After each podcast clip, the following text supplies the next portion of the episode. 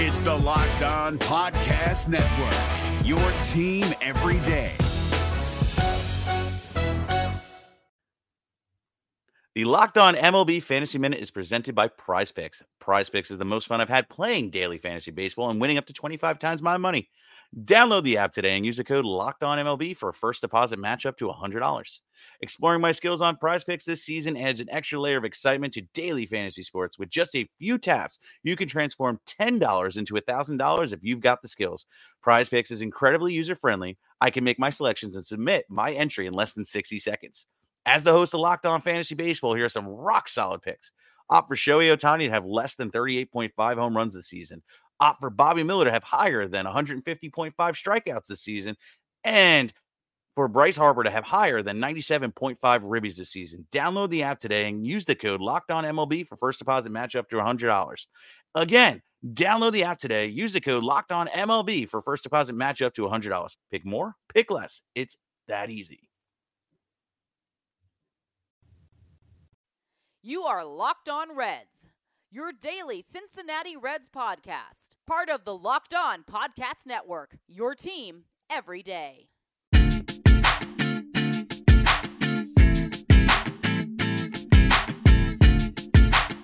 What's up, Reds fans? My name is Jeff Carr, and you are Locked On Reds.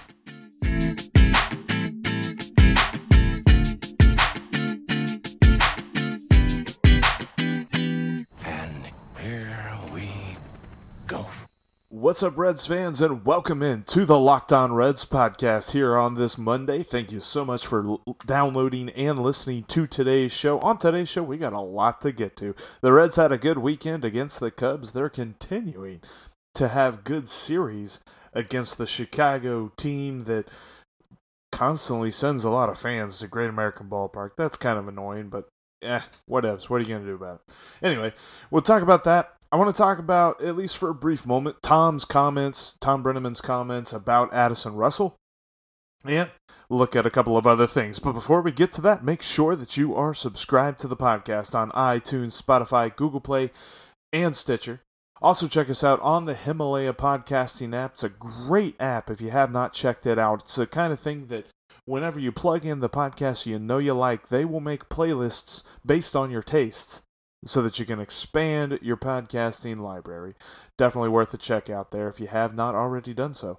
Hit us up on Twitter, Locked On Reds, and at Jeff Carr with three F's. Head on over to lockedonreds.com and then give us a call on the Locked On Reds line, 513 549 0159. And with this question coming up, I, I have a question for you, and it's a little bit of a deep one. And I'd like to do, uh, you know, a, voicemail segment this week. Got a short week. There won't be a Friday podcast. I'll have an extra long podcast, though, for you on Thursday. But let's do a little bit of voicemails in here, and we'll have a question for you. The question of the week Do you, d- does it really affect you as a fan if a Red makes the All Star game? And I'll expound on that in later episodes this week. But I want to hear from you. 513 549 0159. How important is an All Star nod to you as a Reds fan? Give me a call. Let me know. But let's jump into the weekend because the Reds had a successful weekend. They won the series against the Cubs, took two out of three, and looked good, except for Saturday. Saturday wasn't great and we'll we'll talk about that here in a moment as well. But they got shut out. But the other two games, they did everything they had to, pitched when they needed to. I know they had a little bit of tough uh, sledding by Michael Lorenzen and Raisel Iglesias. Even though Iglesias was able to shut the door in the end, he had a bit of a tough outing on Sunday. But all in all, the result was a win, and that's all you want. And they got that. It was phenomenal. The Reds really responded, and by responding, I'm talking about what happened on Saturday. So the Reds win Friday night by a score of six to three. They had a couple of great performances by Nick Senzel and Jose Iglesias, and the kind of night that really kicked off an amazing weekend for Phil Ervin. Phil Ervin, over this three game stretch, the Cubs threw three straight lefties at them, and Phil Ervin had a weekend. He went 5 for 10 and he got 3 RBIs on the week. He hit a home run Friday night, had two key RBI bloop singles on Sunday, which we'll get to in just a minute, but really catalyzed the Reds on Friday to get them going. They won 6 to 3 and that kind of got the Cubs riled up a bit because the Reds this season have actually fared pretty well against the Cubs. Despite the Cubs' record and them being first place in the Central, the Reds have actually had the Cubs number. I mean, that's just baseball right there. I don't know how else to explain it. Baseball's nuts. So then on Saturday, the Cubs kind of take advantage of the Reds. Jose Quintana really shuts them down.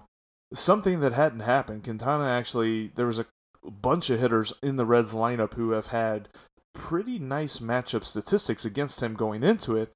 But Quintana kept them off the board. Everyone kept them off the board, obviously. They only they didn't score any runs. But then in the eighth inning, in case you were under a rock, Yasiel Puig had a three ball to nothing count. And the Cubs at this point were already up six zip. Nobody on base. So Pedro Strop, the 3 0 pitch just plunks Puig straight on the hip. Doesn't even look like it was going to ever be close to the plate. So we can debate whether it was intentional. It makes no sense for it to be intentional. I'll say that. Logic dictates that. I mean, whatever. Why, why would you hit a guy there? Unless there was malicious intent. And if you didn't see Pedro Strop's comments after the game, they were a bit illuminating. Strop said, quote, It's no secret he's stupid. He's stupid as F. Nothing against him. He's just stupid. Okay, first of all, there at the end, nothing against him. He's just stupid. You just said he was stupid as F. Like, nothing against him? Right. Okay, whatever. You just hit him with a baseball, too. I don't even know where to start with that. But it was hilarious because Puig responded in a huge way on Sunday and he did it by letting us play talk. Now, firstly, what happened whenever he plunked Puig, Puig on his way to first base had some words for Strop. And Willson Contreras was able to sort of corral Puig until a bunch of Reds teammates could come out of the dugout and keep him from doing anything. Nothing happened. No one was ejected. It, you know, whatever. We can debate whether Strop should have been ejected. I don't think so. This wasn't like an intentional thing, but that's neither here nor there. Puig was able to at least restrain himself from getting thrown out of the ball game. And because of that, he was able to play on Sunday. And on Sunday, he played. There was two completely identical moments in the game as Puig got to first base on walks with two outs. He then stole second, and Phil Ervin at the plate both times hits a crazy bloop that just finds its way to the ground amongst a bunch of Cubs defenders. And each time, Puig races all the way from second and scores on both of them. They were absolutely phenomenal. I mean, all the credit to Ervin for hitting those crazy ones. I know Nick Kirby tweeted on or tweeted after the first one that the exit velocity on Ervin's bloop was 64 miles an hour. That's nuts. I want to say like the average hits probably more around 90, maybe like 88, something like that. And you've got some guys that really have hard hits over the eh, over 100 miles an hour. Phil Ervin's was like a soft little pop fly that just happened to find the perfect space in between all of the Cubs defenders. And both times, Puig is able to run all the way from second and score. I mean, these weren't deep fly balls. These were like shallow right field, just shallow into the outfield. It's just perfectly placed. It was phenomenal. And and the second time it happened, it sparked a rally that really got the Reds to the distance that they needed because, you know, obviously Iglesias gave up a couple of runs there in the ninth and really got everybody scared, but was able to keep the door shut. But all in all, the Reds made as much a statement as you can make in June because this whole weekend just showed how many Cubs fans are willing to go to Great American. I mean, it was almost sickening that whenever the Cubs did something great, there seemed to be a louder cheer than when the Reds did something great. And they were at Great American. And I can kind of attest to this because I went to a game earlier this season of the Reds and Cubs at Great American, and I sat down the third base line, and I looked all around me and it was all blue. I the the only the only fix for this is for everybody to buy tickets and you know whatever i it was really hot today so i guess you could say that but the only way that you're going to keep cubs fans out of great american is if reds fans buy tickets so that's just that's just how it's going to be but i do I, I tell you i think it was a good response by the reds because we had this whole ordeal with the pirates and David Bell saying the players need to do what they need to do to protect themselves. And they didn't do anything rash against the Cubs. And I, I, I respect them greatly for that. And the game did the talking. That was absolutely phenomenal for me. I'm going to take a quick break. I'm a little late for that. Uh, thanks to Hotels.com sponsoring today's show, make sure you check out Hotels.com for your next trip. They've got great rates, great rewards for your stay. Check it out, Hotels.com. You're listening to the Locked On Reds podcast here on a Monday. Thank you so much for downloading and listening to today's show. Quick reminder if you don't already know this, use your smart device's voice activation function while you're driving to access the Locked On Reds podcast. If you're in some busy traffic and you need to just take your mind off of the fact that you're going two miles an hour in a 70 mile an hour speed limit, say, hey, smart device, play podcast Locked On Reds, and it'll pull the latest episode up. Very handy that way. Technology can be fun. I want to spend just a moment talking about what Thom Brennaman said. And I, I know we all know, we all watch Reds baseball on Fox Sports Ohio, and we all know that Tom can say some things. I mean, heck, there's a whole drinking game out there because of that.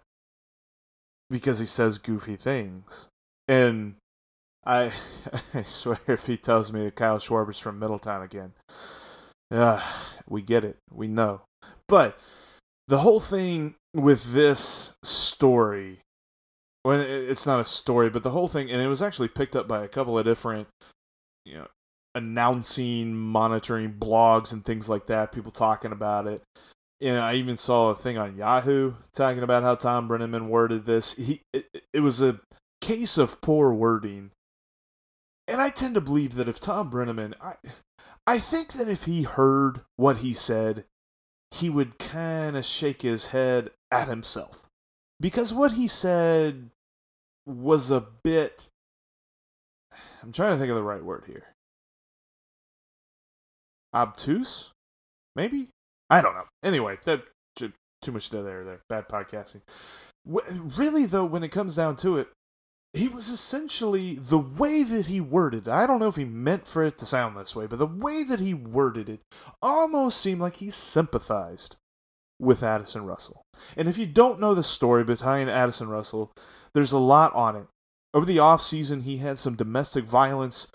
Er, it came out that his ex-wife wrote a blog about how he would just be awful to her, and it was documented. They were able to prove it. It wasn't, you know, something that it was false accusations at all. It was Addison Russell was just a really bad dude, like not cool at all. So he gets the suspension.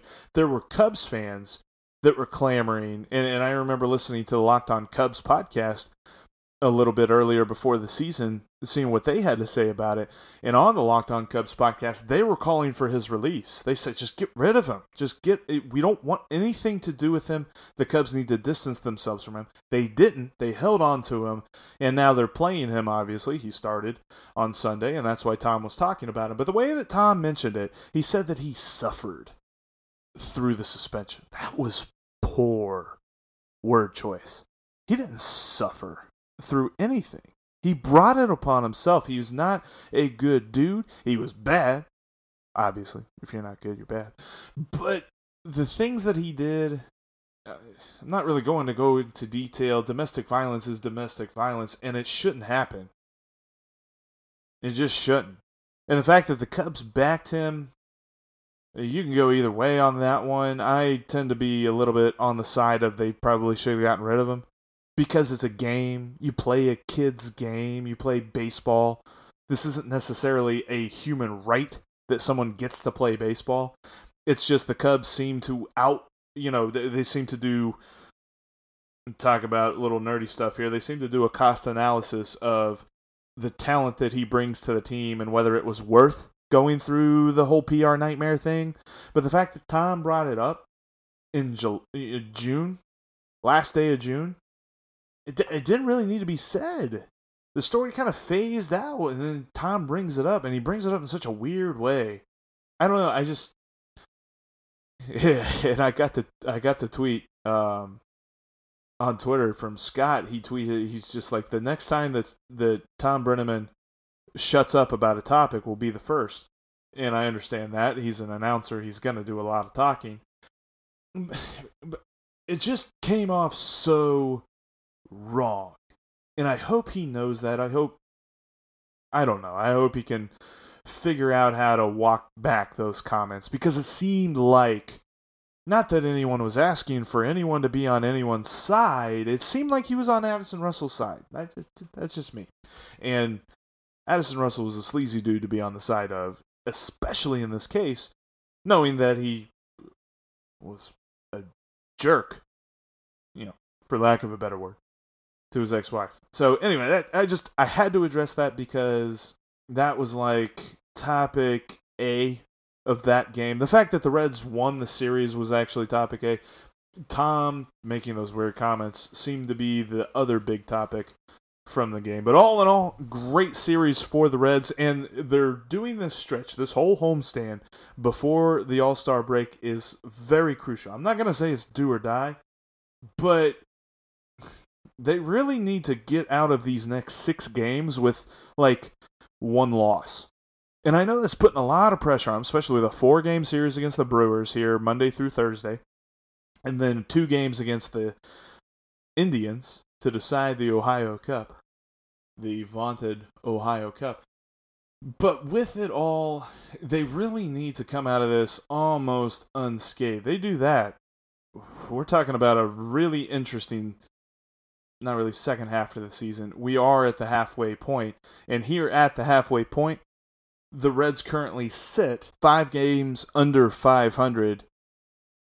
And this time last year, after game 81 in 2018, they were 13 games under 500. So definitely a marked improvement. And the front office deserves a lot of credit with that. It's going to be interesting to see where they take the team from here because we have now entered the month of July, the month of the trade deadline. There are 31 days left to trade anyone that you want to trade. And I think it would be short sighted of the Reds to just say, we need to stand pat. We need to hold on to what we've got. There's a couple of guys that I'd like to see them approach with extensions. A couple of guys that I think might be really hard to keep, like Puig and guys like that, because I, I really see Puig wanting to test free agency.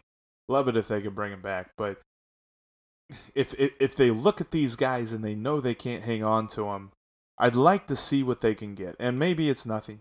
And if it's nothing, then you know don't don't trade them for pennies on the dollar. But at the same time, if there's a decent offer on the table, you can't let that go. Real quick before we end today's podcast, I wanted to congratulate Luis Castillo on his first All Star nod. We all knew it was coming. We all saw him making the team, and we all saw the subsequent news that Amir Garrett did not make the team. Amir Garrett totally deserves to make the team, but because he doesn't get the all precious saves that we attributed value to back in the 70s because yeah.